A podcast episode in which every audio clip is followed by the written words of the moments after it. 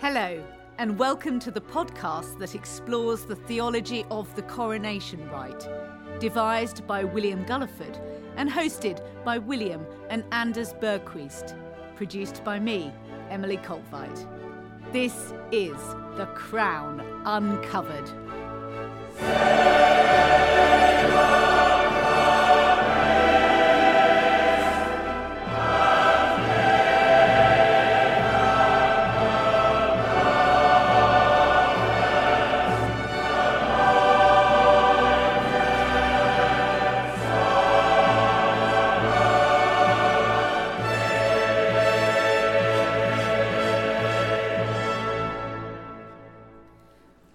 Welcome to the constitutional episode of The Crown Uncovered, the podcast which endeavours to make sense of the coronation rite for those in and connected with the Church of England as it prepares for the coronation of King Charles III on the 6th of May 2023. Archbishop Geoffrey Fisher introduced the 1953 coronation with the promise of two climaxes the spiritual and the visual, the anointing and the coronation of Queen Elizabeth II. Indeed, arguably, the televisual age was born with the broadcast of what took place on the 2nd of June 1953 the spiritual and the visual. The anointing was not relayed to the millions who watched, the crowning remains the abiding memory of that day. Beyond these climaxes, there are very considerable constitutional questions which cannot be ignored. The Church of England is by law established the king is supreme governor of it, the heir of one of his predecessors who created it. A civil war, a revolution in 1688, and Scottish uprisings that followed have meant that the Protestant, strictly non Roman character of the Church of England has been hardwired into the overlapping institutions of church and state.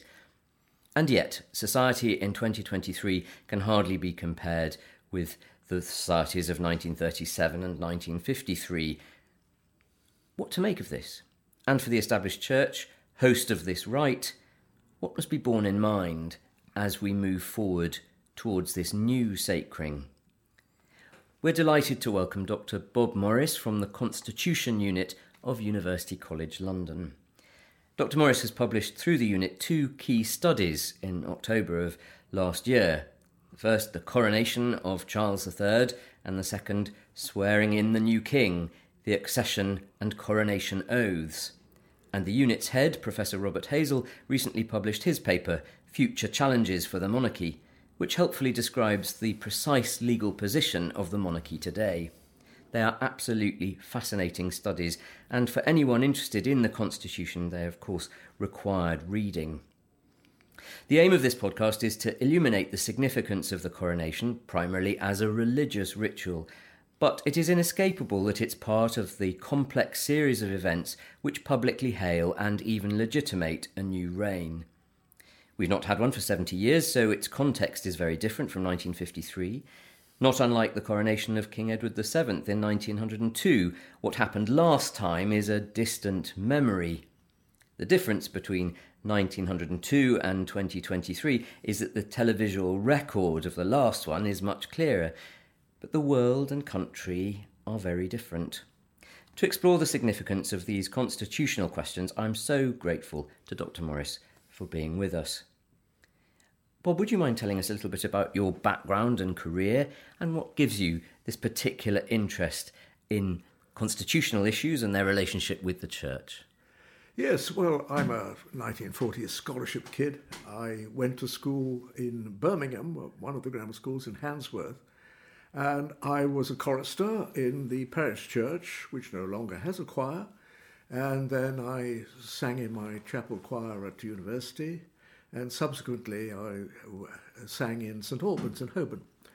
Um, my work was in the Home Office, which I joined in 1961 after military service. And uh, I was concerned in my last uh, post, uh, right at the end, uh, in the 1990s, with the uh, remaining constitutional responsibilities that belong to the Home Secretary. Uh, these were things like the um, Crown dependencies, the Channel Islands, the Isle of Man, but they also included a number of things relating to the Church of England, particularly its legislation and the work under the 1919 Act, plus uh, responsibility for certain royal matters. And uh, my predecessors have been active in past coronations and so on and so forth for a variety of reasons. So that was one of the things I took uh, with me when I went to work in the uh, as a volunteer in the Constitution Unit in UCL. And the then director and I developed um, a series of studies about the monarchy in its current form, uh, including, as you mentioned, uh, particular attention recently to the coronation and the surrounding oaths and so on and so forth. So that's me.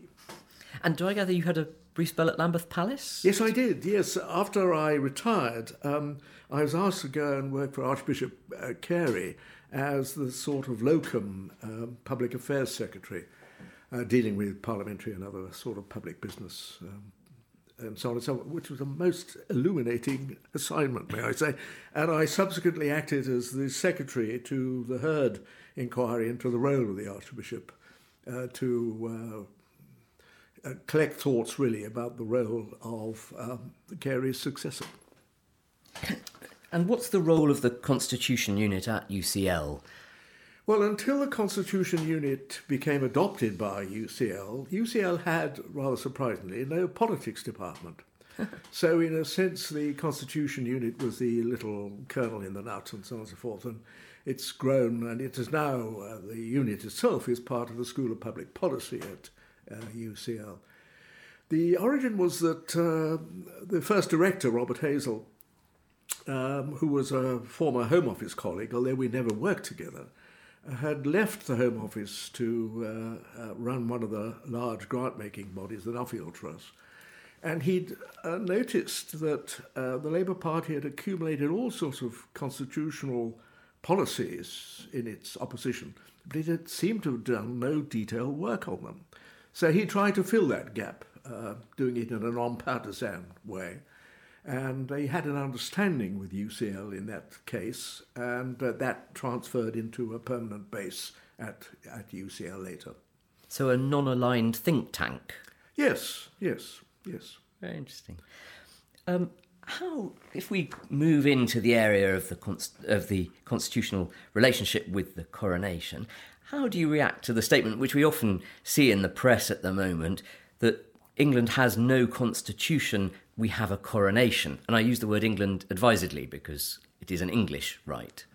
Yes, uh, often forgotten um, and, and uh, often used as a synonym for what is actually the United Kingdom. Um, yes, well, um, of course, we do have a constitution. We don't have a codified constitution. And we share that with Israel and New Zealand as a matter of interest.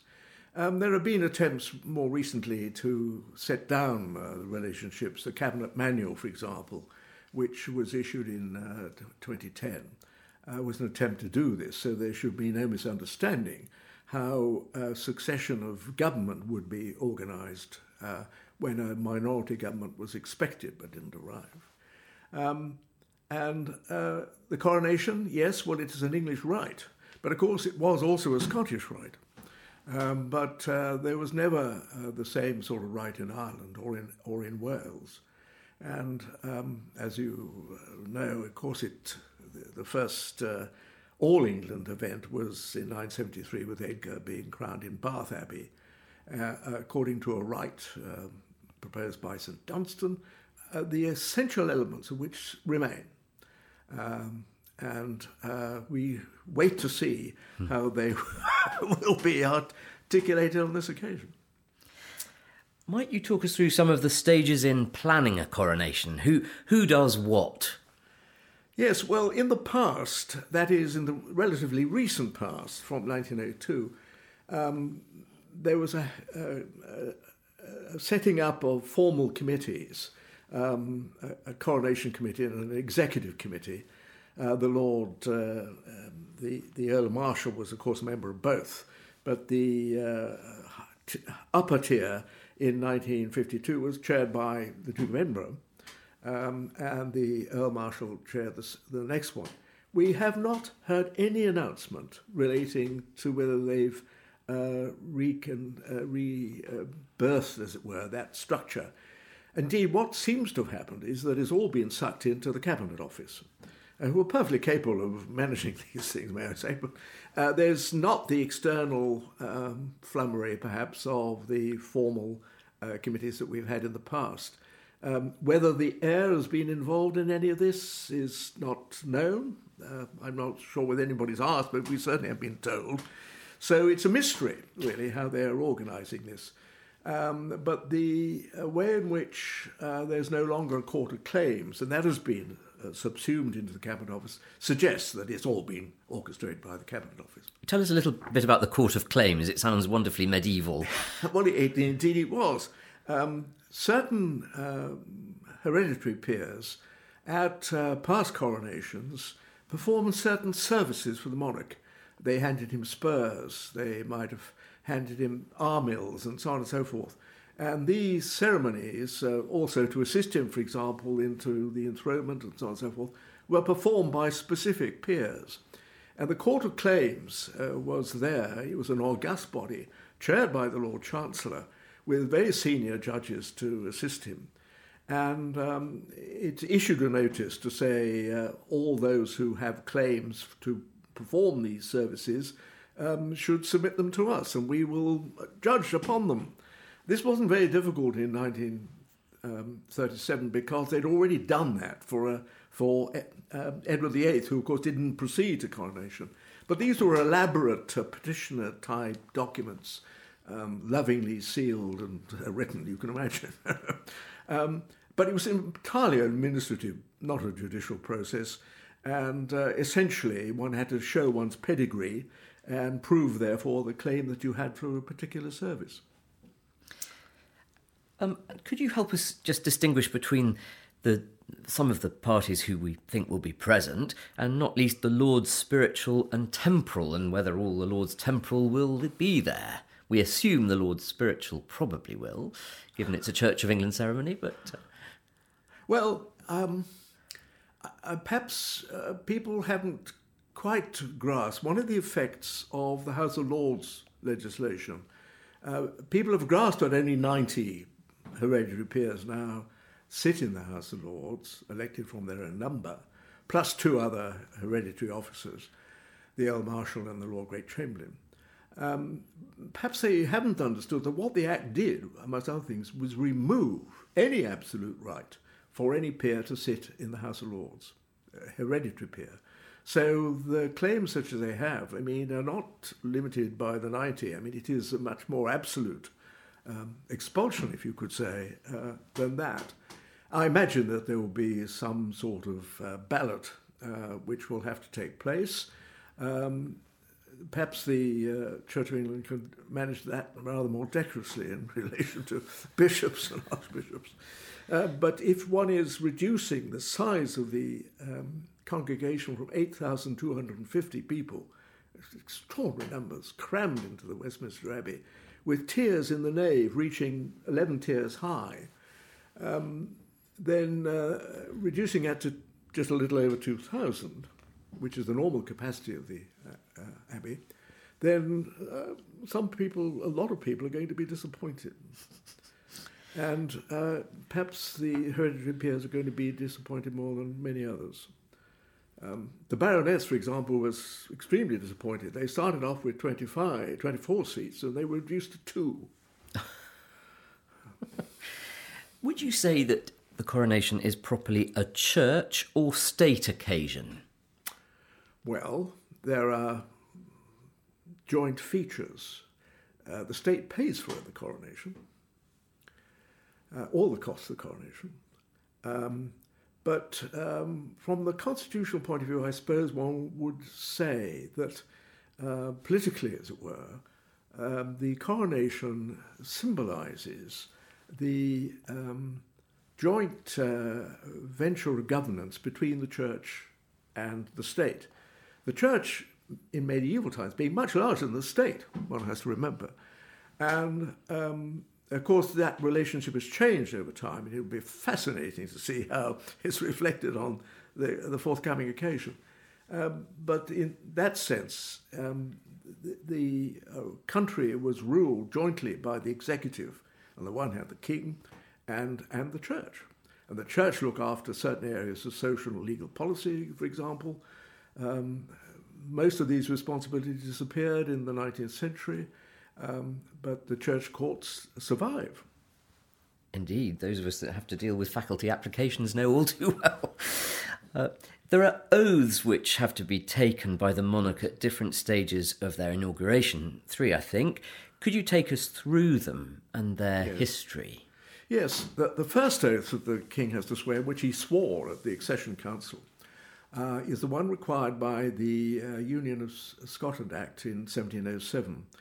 And uh, the um, negotiators, the Scottish negotiators in the Scottish Parliament, were adamant uh, that in the joint uh, monarchy that was being prepared for, there should be a clear uh, affirmation from the ruler that uh, he supported uh, the Presbyterian form of church government in Scotland.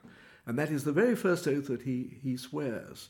It's been published for the first time. It's no, no great secret, but it, it was published in the account.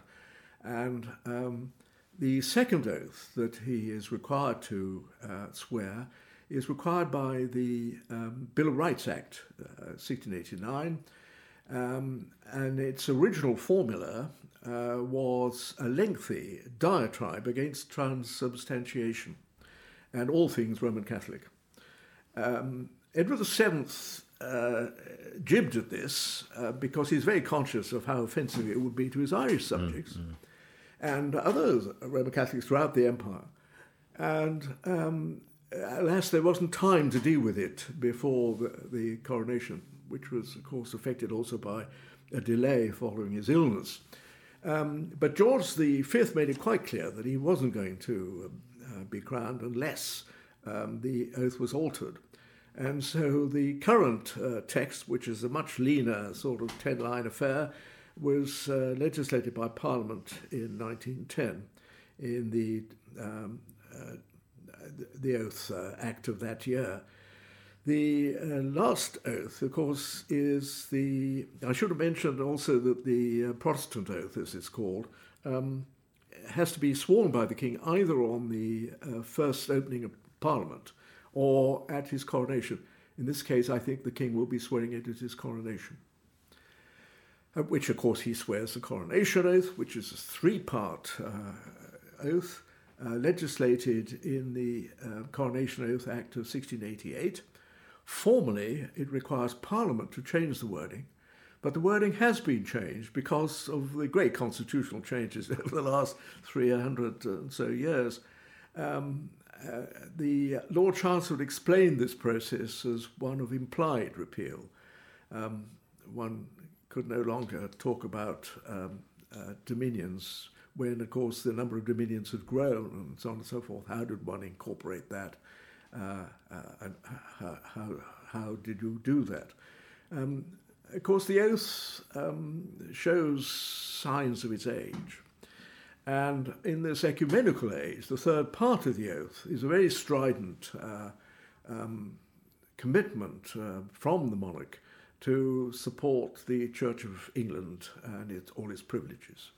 And I think this is something which has troubled Anglican clergy for some time, um, but I don't expect any alteration to be made um, because um, I doubt there could be agreement on what should replace it.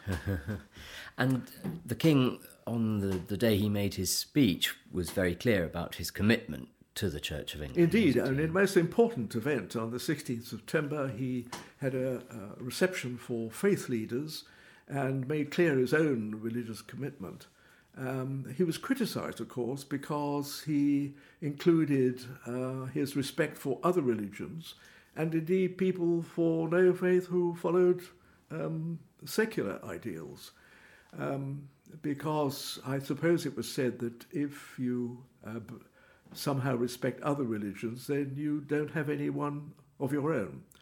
Uh, this seems to me a very peculiar sort of interpretation of his position. I cannot see how any head of state could not speak as the king spoke on that occasion.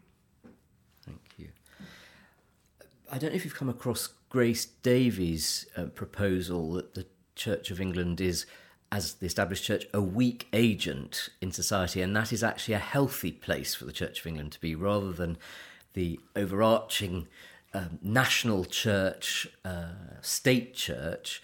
As the established church, it acts as host to issues of faith in society. Uh, I don't know if you Yes, yes. well, um, this um, and belonging without believing and so on and so forth. Yes, uh, I'm aware of her interesting work. Um, and it's a very consoling uh, view, of course, about uh, the, the state of the establishment, sometimes called weak establishment, um, as having those benefits.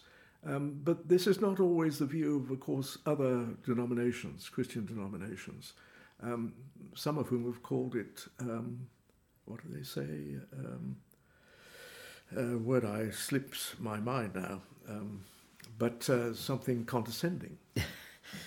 and, and, it's a role which the church has taken on itself, uh, encouraged by uh, the late Queen, of course, in a very important statement that she made in a speech uh, with which you'll be familiar in at the beginning of her Golden Jubilee mm. in um, February uh, 2012, mm. where she spoke of uh, the church being there to support, as it were, all religions and not, therefore, entirely preoccupied with its own status. Just thinking of the visuals, the aesthetics of the coronation, and certainly in 1953 and what we'll anticipate in 2023. What did it look like, and what do we think it will look like this time? How how how might it evolve and change just in its in the optics? Yes, well, I, the word that first occurs, occurs to me is imperial. It was the last imperial hurrah. There were, you know, large numbers of troops uh, from the dominions, as they were then called, and from the uh, British overseas territories, um, India alone didn't send uh, troops, um, though it had done so in 1937. But of course, that was under a regime was controlled by Britain. and the uh, Indian Empire, of course, had disappeared only six years before the coronation. Um, it was a vast visual spectacle. It was uh, glamorous, it was extremely colourful. Um, and one has to remember how dowdy a place uh, Britain still was in 1952-3, after the uh, Second World War. I can remember taking part in a coronation uh, parade in, in Birmingham uh, with my combined cadet force, and uh, we started off, the, the forming up point was an old bomb site, which was being used as, as, a, as a parking lot for a, one of the central cinemas. And there were still bomb sites in Birmingham at the time. Um, Identity cards had only disappeared in 1952. Um, rationing still existed. It was finally got rid of the, in 1954. But there are all these sort of uh, privations still apparent in one way or another. And the coronation came in the middle of that. And it was a vast uplift because there was this young woman um, who uh, nobody knew anything about because she didn't give interviews. Quite right, her mother did so only once, never again. and um, one could uh, pin on her any expectation and hope that uh, you require. Talk about the new Elizabethan age and all that. And it was also televised, so it was accessible. I remember squinting at a 10 inch television you know, in my home. And uh, this was this is a novel experience for most people, of course and it engaged the population in a way which had never been possible in, in the past, only retrospectively in film and so on and so forth. And so that was a vast change, and um, it lightened uh, the mood, I think, very considerably. It also brought people together, coronation parties and so on. I'm looking forward to the street party in my part of Dulwich. and um, so it was great tonic. And do you think those that have coronets will put their coronets on at the moment of crowning? Well, we shall see. uh, also, we'll have to see what the king will wear. There's quite a lot of speculation yes. about that because if he's going to wear military uniform, anointing his breast is going to be rather tricky for the Archbishop of Canterbury. We'll await that with interest and whether we'll be able to see anything of that this time. Uh, could we just look at the regalia because it fascinates me um, as to quite what it is. It's very ancient, but uh, a lot of it seems rather unspiritual. Not to mention, I think there's the use of four swords. Yes. Uh, could you talk us through the four swords? Well, I'm not sure I can distinguish them uh, without uh, a crib, as it were. But yes, there are the swords, and they symbolise authority and power. Um, mostly, of course, temporal power. Um, and uh, of course, most of the items used uh, nowadays are not old and not ancient uh, because they were sold off or melted down by Cromwell after 1649. Um, the oldest piece is probably the ampulla and the spoon, uh, which is uh, interestingly divided down the middle, so uh, the celebrant can dip two fingers in the oil, as it were, conveniently. Um, but that's probably from the 12th century, the late 12th century, either. Um, uh, probably Richard, 1189, but no one's quite sure about that. Um, and it, the crowns, of course, have great uh, s- um, signifying power. Um, they represent the supreme authority, um, but it's a supreme authority that is emanates from the the, the, the spiritual side of uh, society, and it uh, is an authority which is reminded that it is answerable to a higher authority. Something which, of course, is reflected in the modern modern day service, that is, the business of humility and care. Um, so these items which have been collected at various points, I mean, the armills, I think, were a later addition. I don't know how you'd fit those over a naval, naval uniform. So we look forward to, to this with great interest. Perhaps uh, the signification will be simplified on the next occasion. We shall Yes, see. yes. I'm fascinated by the, the term the the sword of oblation or and the redemption of the sword of oblation that takes place. It comes from the altar and is handed to the Yeah. um, monarch, who then returns it to the altar. And it's ironic, really, that a, an instrument of destruction, or potentially, uh, is. Is, is doing that, and yet it also stands for the cross. There are so many different things in, absolutely. invested in one symbol. Yes, and it's uh, typically, I mean, uh, everyone takes their own thing away from the coronation. I think, um, and uh, it would be very interesting to see what the reactions are to the coronation on the next occasion. your papers, which I, I really do commend to people, because they're so well written and very interesting, document very clearly the decay of Christian belief and observance since 1953. I mean, they're quite shocking figures the reduction in the number of confirmations and baptisms and church weddings in that time, and the trajectory is heading steeply downhill. Um, what are the implications of, of these statistics for the Church of England's constitutional status? Well, um, in a sense, um, they have no implications at all because the church is still there, and it's uh, not impoverished. Uh, it's difficult to maintain um, a full fleet, as it were, of clergy, but I mean, it's it's coping, um, and its its services on offer to the population are still there, but of course they are much um, reduced, and um, the notion of the partnership with the the crown, as it were, the government of the day, is much diminished. And what I spoke of earlier when we were talking about the joint project of governance, that is that no longer exists, um, except in vestigial form. For example, the 26 bishops who still sit in the House House of Lords, um, and uh, it seems um, probably that uh, they will stay there, although there's nothing to stop them leaving um, until there's some larger reform of the second chamber, if that can ever be agreed upon and acted on. I'm not holding my breath on that. And, and with that in mind, how do you think the coronation rite could and should change in 2023? What are the, the things you're hoping might? Yes, well, I, I think it'd probably be clearer on its religious forms. I mean, there are bits of it, like the homage, for example, which has absolutely got nothing to do with uh, the church at all. Or religion, uh, but it's one of the medieval hangovers. Of course, the magnates came. You know, they were the biggest landlords in the land, and of course, they were going to go through an oath of fealty to the monarch in his capacity as the crown king. Um, but it, it, really, I, I can't believe that it has a, a, a modern resonance unless the nature of it is changed.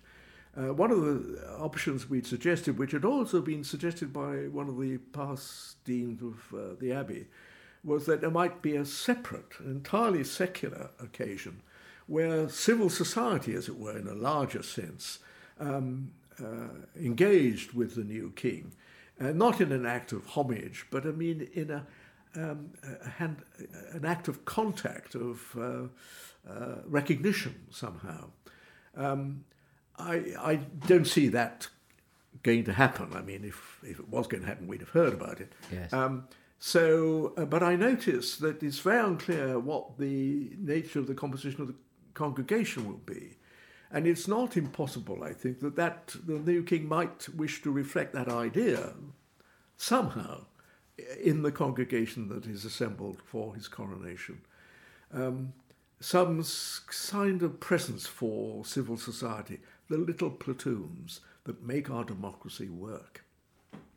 I understand that the homage was actually a later edition. I mean, it's not Dunstan didn't insert it. Yeah. I think it came in the 13th century. So, yeah. well, there uh, weren't many notables in the 9th century. so, there was a small committee called the Witan. Yes, maybe. Um, are there any reasons you think which could lead this coronation to being the last? Well, it depends on the continuation of the of the monarchy, of course. Um, this is much misunderstood. We are actually a republic, of course, which we happen to have an hereditary head of state. That delivers an impartial ruler. And that is a very valuable thing, and sometimes much envied by other people who understand what the arrangement is. Um, and uh, of course, the difference is uh, you know, one can say that England uh, looks like a monarchy but is a republic. France looks like a republic but is actually a monarchy with an executive head of state. That's very different. Some people voted for him, a lot of people didn't. and it's impossible for him to uh, op, uh, um, uh, act in impartial space because he is always a politician first and foremost. Similarly, the, the, Constitution of the United States produces a temporary um, tenanted king. Bob, thank you so much for taking us through these several very important constitutional questions, and I think we all await with great interest what, what we will eventually be seeing on the 6th of May. But thank you so much for coming.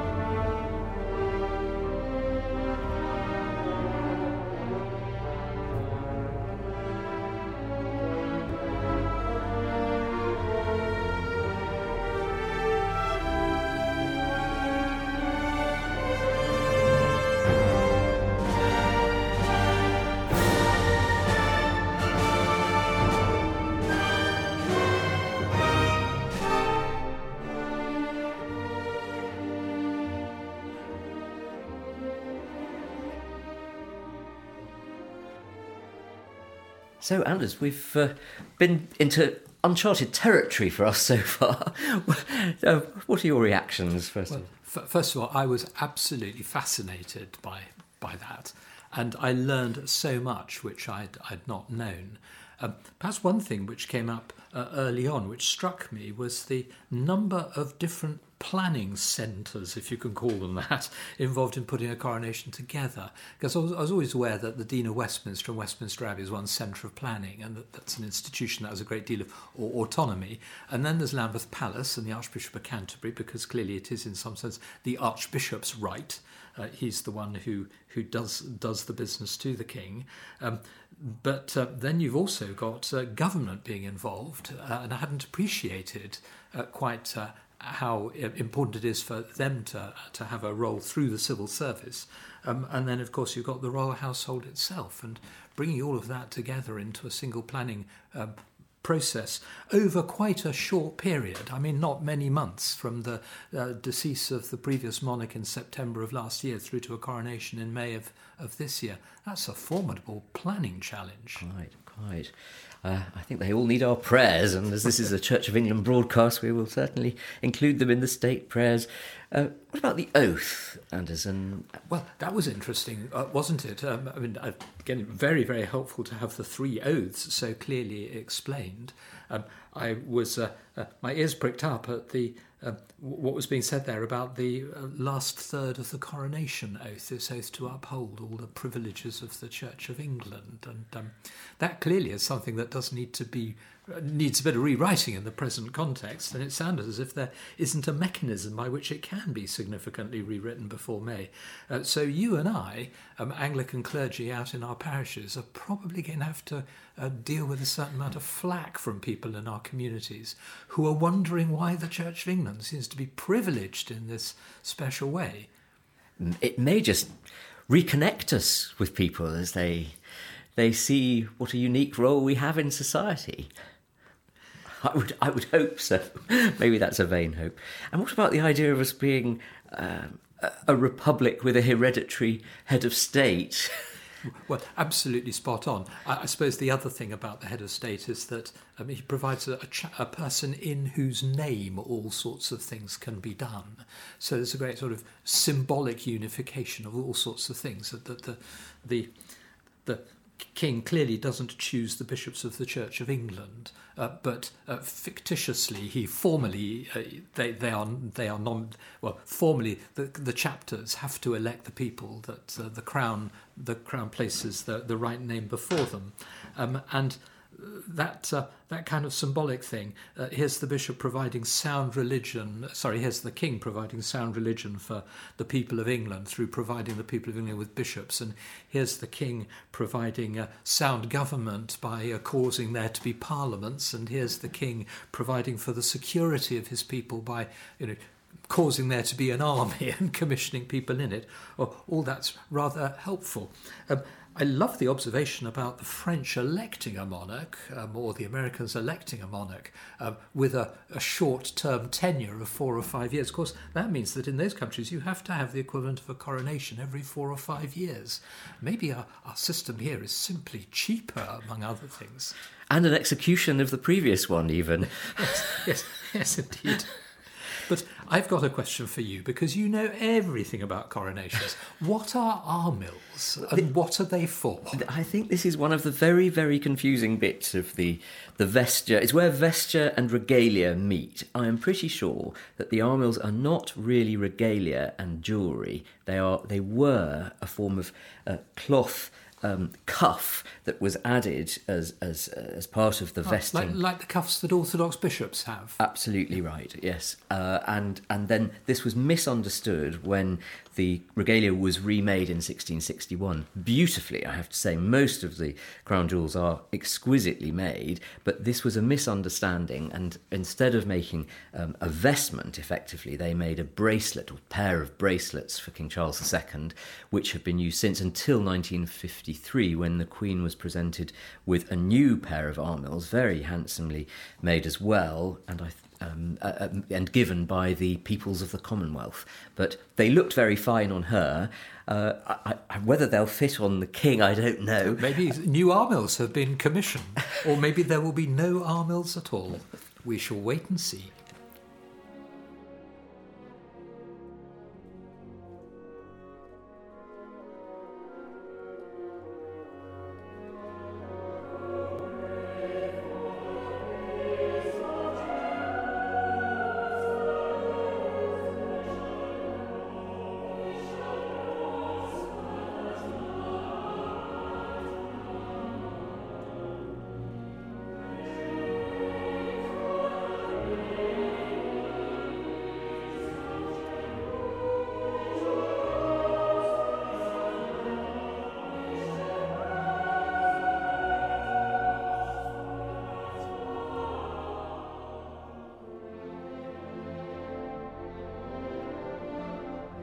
Thank you for listening. In our next episode, we will be talking to Peter McGeary as we explore the musical inheritance of the coronation.